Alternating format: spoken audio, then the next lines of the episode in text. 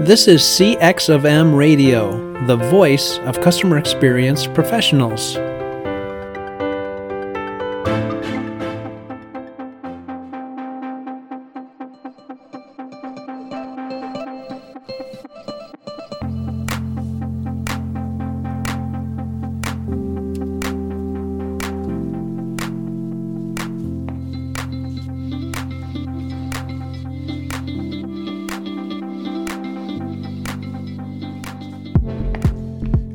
Welcome to another World of UX podcast. This is your host, Darren Hood. Hello, and thank you for taking the time to join us on today. Special welcome to those of you, as always, who are joining us for the first time.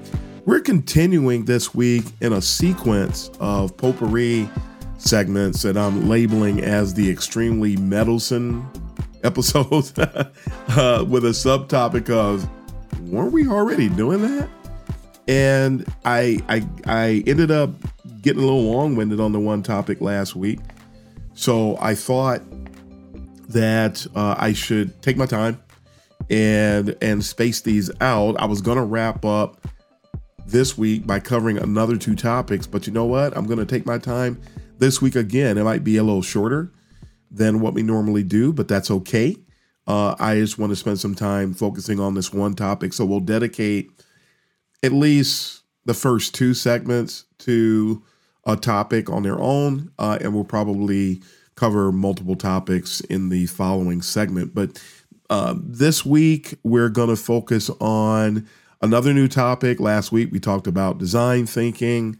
And, and someone made a really great point. Uh, somebody I, I, I respect a great deal made a point and said that when, just to sort of touch on design thinking again, um, someone that I that I trust and, and regard made a great statement, and they said that it was great that somebody took the time to brand what we do from a user experience perspective and by calling it design thinking and sort of presenting it in a way that got people to think about it a little bit differently. I can respect that. I, I understand that. I get it.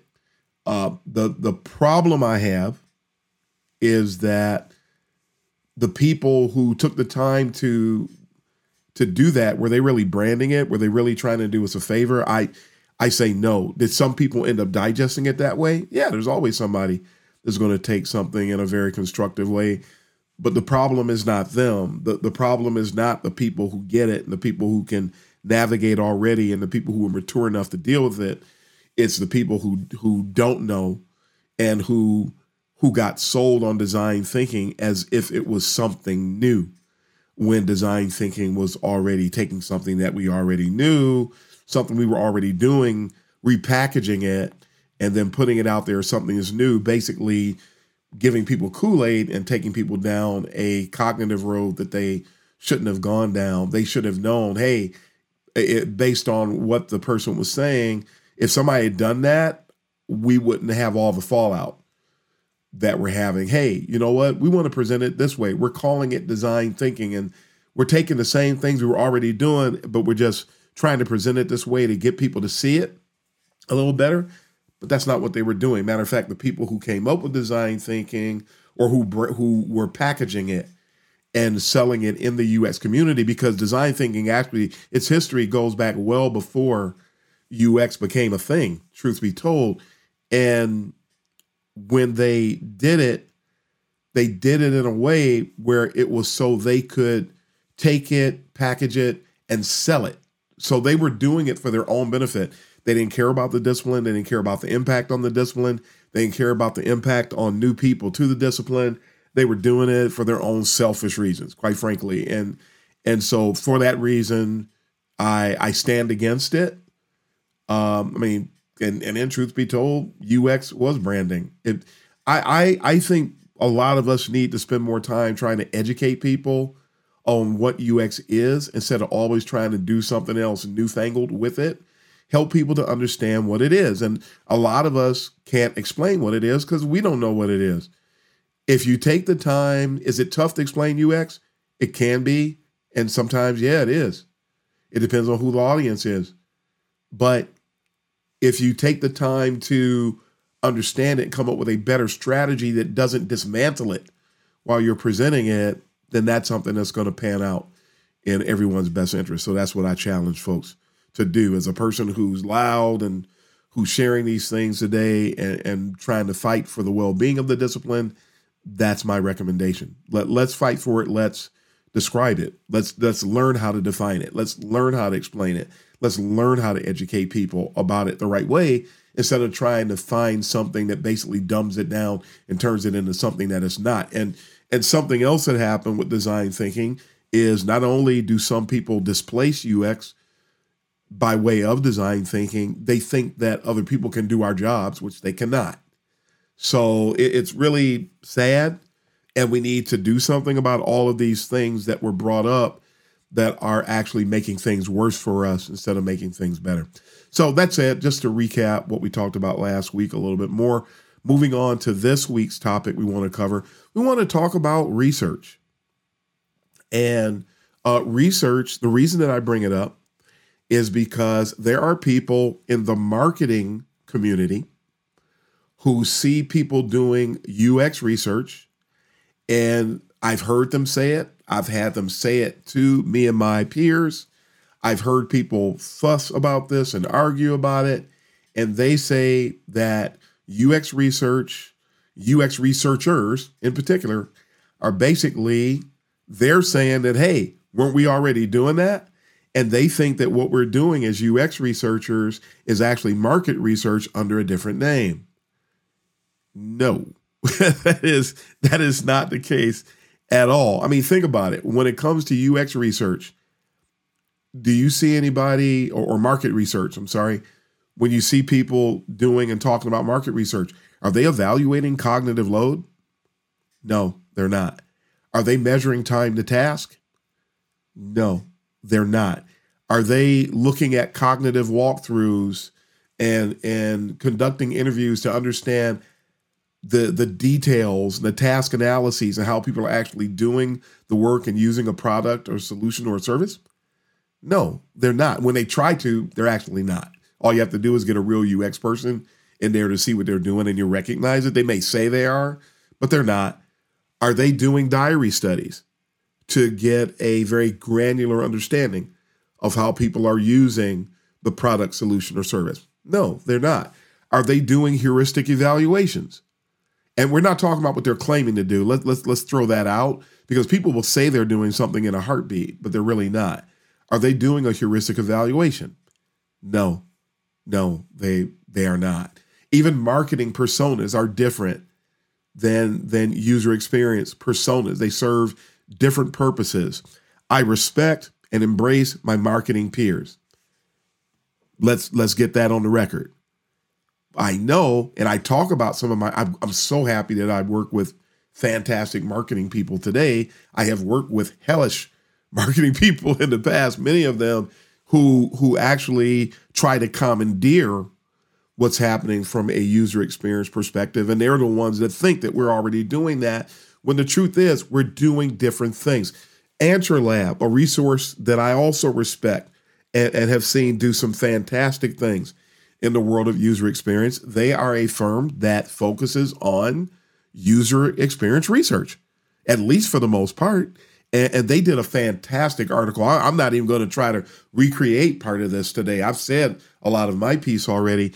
The the AnswerLab, they have a fantastic article that's out there that explains the difference in great detail, the difference between market research and UX research. And I'm just going to cover some of this right now and throw my two cents in here and there. They say, AnswerLab says, in market research, the questions that they're asking, they usually stem from any team focused on trying to make business decisions related to the brand, its product, or its service offerings, its mission. And these teams ask questions to understand consumer purchase behaviors, ensuring business strategies are intact and competitiveness is maintained in the industry. Here are some of their example questions. Again, this is coming from AnswerLab. This is not me. This is me endorsing and embracing what AnswerLab said. But go out there, find the article. I, am going to share it on social media here in the, in the in the coming week or so. It's fantastic stuff. Uh, questions they ask on the market side: What demographic targets and market niches hold the most sales potential? What impact does an advertising campaign have on the audience's brand perceptions and purchase interest? How does the target audience feel about the brand's overall mission? Guess what UX doesn't care about? We don't care about any of these things. This is what the market people or marketing people focus on. They go on to say UX research explores the optimization of product design and interaction. So, whereas market research often focuses more broadly on the sales of a product or service, UX research narrows in on how people engage and interact with the products or services. In most cases, again, this is AnswerLab, UX research is geared towards solutions based insights because it stems from the idea that there is a problem to be identified, solved for, and or prevented. Here are some example questions. How do people use or interact with the product on a daily basis? Ding, yes. What frustrations or delights do they have? Ding. How do product features impact the user's ability to effectively complete a task? Ding, ding, ding, ding, ding. How will users feel about a redesign of a product or service? And what are the key things that we should be watching out for? How will they perceive it? How will it impact what they're doing? I'm adding my two cents in on that particular one. These are the types of things that we do. What groups of people use the product differently or have different expectations than others? Ding, ding, ding, ding, ding. Th- this is what we do, folks. What current solutions and behaviors exist that unearth the white space for new product development? Where can we identify opportunities to make things better? And I'll throw my my equation in on this. I say it all the time. CX plus UX equals BX. And a lot of these things, the a lot of things that marketing folks do are tied more onto the CX side of the experience spectrum and we focus on when people are actually touching and using and engaging, whereas CX deals with the, what I call the bookends around user experience. CX is bigger than us. CX is bigger than UX. CX predates UX. Interestingly, when when UX first rolled out, people actually they coined the phrase experience design. That didn't catch on. People included us with CX. That didn't catch on and and we ended up being separated from it especially when with the advent of all the things that were happening in the digital world. So market research is completely different than user experience and and it is critical for those that are in user experience and for those in in marketing to understand we each have a lane to operate in we supplement one another. We can use data from both sides to help drive what we're doing, to help inform what we're doing, to help drive strategies for what we're doing. But we're not the same. We need to respect one another.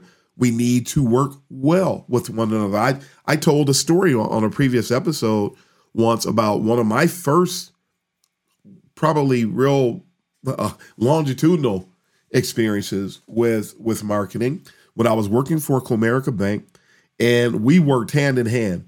We were working in parallel with the marketing department. And I'm glad that I got an opportunity to do that. It wasn't the first time. It was just the first longitudinal one, the one I described as longitudinal, because we were just so engaged. And I was personally responsible for managing Comerica.com, the website. I did the content management. I was doing content strategy. I was doing information architecture, and I was coming up with a lot of different user experience related solutions across the board for things that we were doing at this great bank that was headquartered at the time in metropolitan Detroit, Michigan. And they came to us with an idea that they wanted to there uh, I mean there was really a lot going on back then with regard to identity theft and and they wanted to do something on the bank's website to help educate our customers. So they came to me and they talked about how we wanted to do this thing to show people what to do with regard to phishing emails.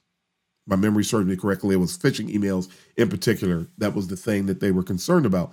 And I looked at what they brought to me. And remember, UXers were not order takers. So I respected the request, but I saw an opportunity. And instead of just focusing on that one aspect of fraud, I started looking at other things. I started looking at skimming. I started looking at uh, people who were who were doing things to steal people's information when they put their ATM card in the machine. Uh, I looked at at all different types of spam related things that were happening. Because because the the issue of of that they came to me about was not the only thing that was threatening the bank's customers from a from a perspective of fraud. So I broadened the scope, and when I took the information that I gained, I gained from the meeting, and I went back to the marketing department and I pitched something that we called at the time the Consumer Protection Resource Center. It was an educational piece that showed people about all different types of fraud related activities that as a financial institution, I felt it was in our best interest to educate our customers that we're doing them a service by doing it. We're also by educating the customers and empowering the customers. I felt we were going to have tremendous impact on the brand. Remember, UX plus CX equals BX. Brand experience is something that is automatically generated. It automatically comes out of what you invest in your UX and your CX oriented initiatives. I sold this to the marketing department. They absolutely loved it. And within three, four weeks, we got all the information that we needed. We got all the content. We took care of all the, the nomenclature, the taxonomies, the, the supporting images that we needed to show people what it looks like when somebody's trying to skim your card and all the different things associated with this, the Nigerian prince emails, all, the, all these different things. We educated people about these things, and this content was live on the site for about 10 years, at least 10 years. They just sunset the content. This is 2023. They just sunset that content. It was it rolled out in 2005, 2006. They just sunset it recently. So this was something that that empowered Comerica customers for a long time. Nobody else was doing anything. That was part of the competitive analysis I did to find out that no no other banks in the financial and banking services industry were doing anything like this. We were the first to do it. And, and it was a huge hit. So this is just an example of how UX teams can work together with with uh, marketing departments. We, again, we need to respect each other. We need to work together. We can stay in our own lanes and get things done, but there's got to be some respect. There's got to be an understanding. We are not traversing on each other's territories unless we are. And if we are, it's going to take people who understand marketing and understand UX to help to further define what those boundaries are, what those lanes look like, and then devise, devise perfect ways for us to to collaborate together to drive wins for the business. Marketing is about driving wins for the business.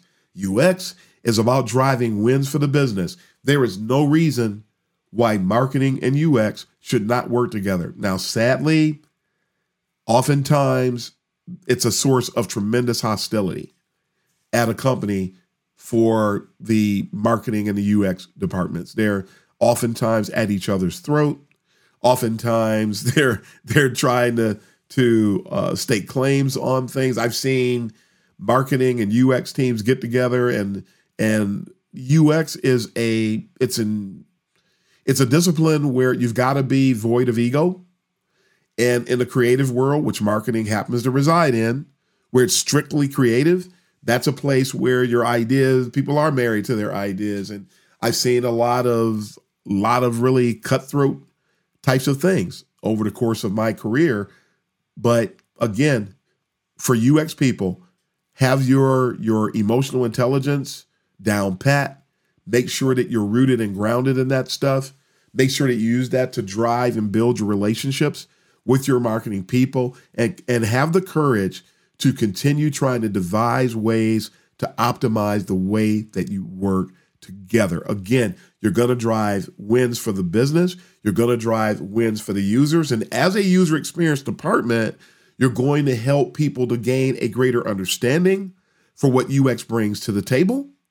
You're going to demonstrate how, how valuable that collaboration between these two groups of people really are. And it's going to help to cement UX's place in a given organization. I should say it can help to cement UX's place in a given organization. Because marketing, they're not going anywhere. I've never seen anybody get rid of their marketing departments. No company is getting rid of marketing. You know, one of the reasons why? They understand marketing. A lot of times people do get rid of their UX departments. You know why? They don't understand UX. So let's labor, be committed to helping people understand the connection between UX and marketing. And for that, we'll all be better off. I told you this was going to be a short episode, didn't I? So, folks, that's all the time we have for today. We're going to end it there just to try to to to give some some highlights. These are some things that we that we need to understand. So, in, in, in wrapping up, remember, UXers, UX researchers, we're not in the business of asking people what they like better. We're in the business of putting something out there for people to test to see what functions better. We're not in the business of asking stakeholders how many people they should test. That is our domain. That's our expertise. We know how many people to test. If it's qualitative, you know that you don't have to, to involve as many participants as if it was a quantitative study. And if it's mixed, then you're going to be somewhere in the middle. But you never have to have as many as you would for a normal quant study. But let's be the experts that we are. If you're not an expert yet, you should be on the road to expertise. But the bottom line is no matter who you are, what you're doing, let's drive relationships, let's drive value, and let's show people what UX is really made of and help people to, to embrace us instead of fighting against us or see us as somebody that's just taking up space. Because unfortunately, that's where we are today. So remember, UX and marketing, we should coexist. Let's strive to make things work. Get it? Got it? Good. Borrow, borrowing from an old marketing uh, pitch there today. So, but folks, that's it for today. We're going to go ahead and wrap up here. So, this is Darren Hood, the host of The World of UX, signing off, folks. Until next time, happy UXing, everybody. Thanks for joining us for this session of CX of M Radio. Be sure to rate, review, and subscribe to the show and visit cxofm.org for more resources.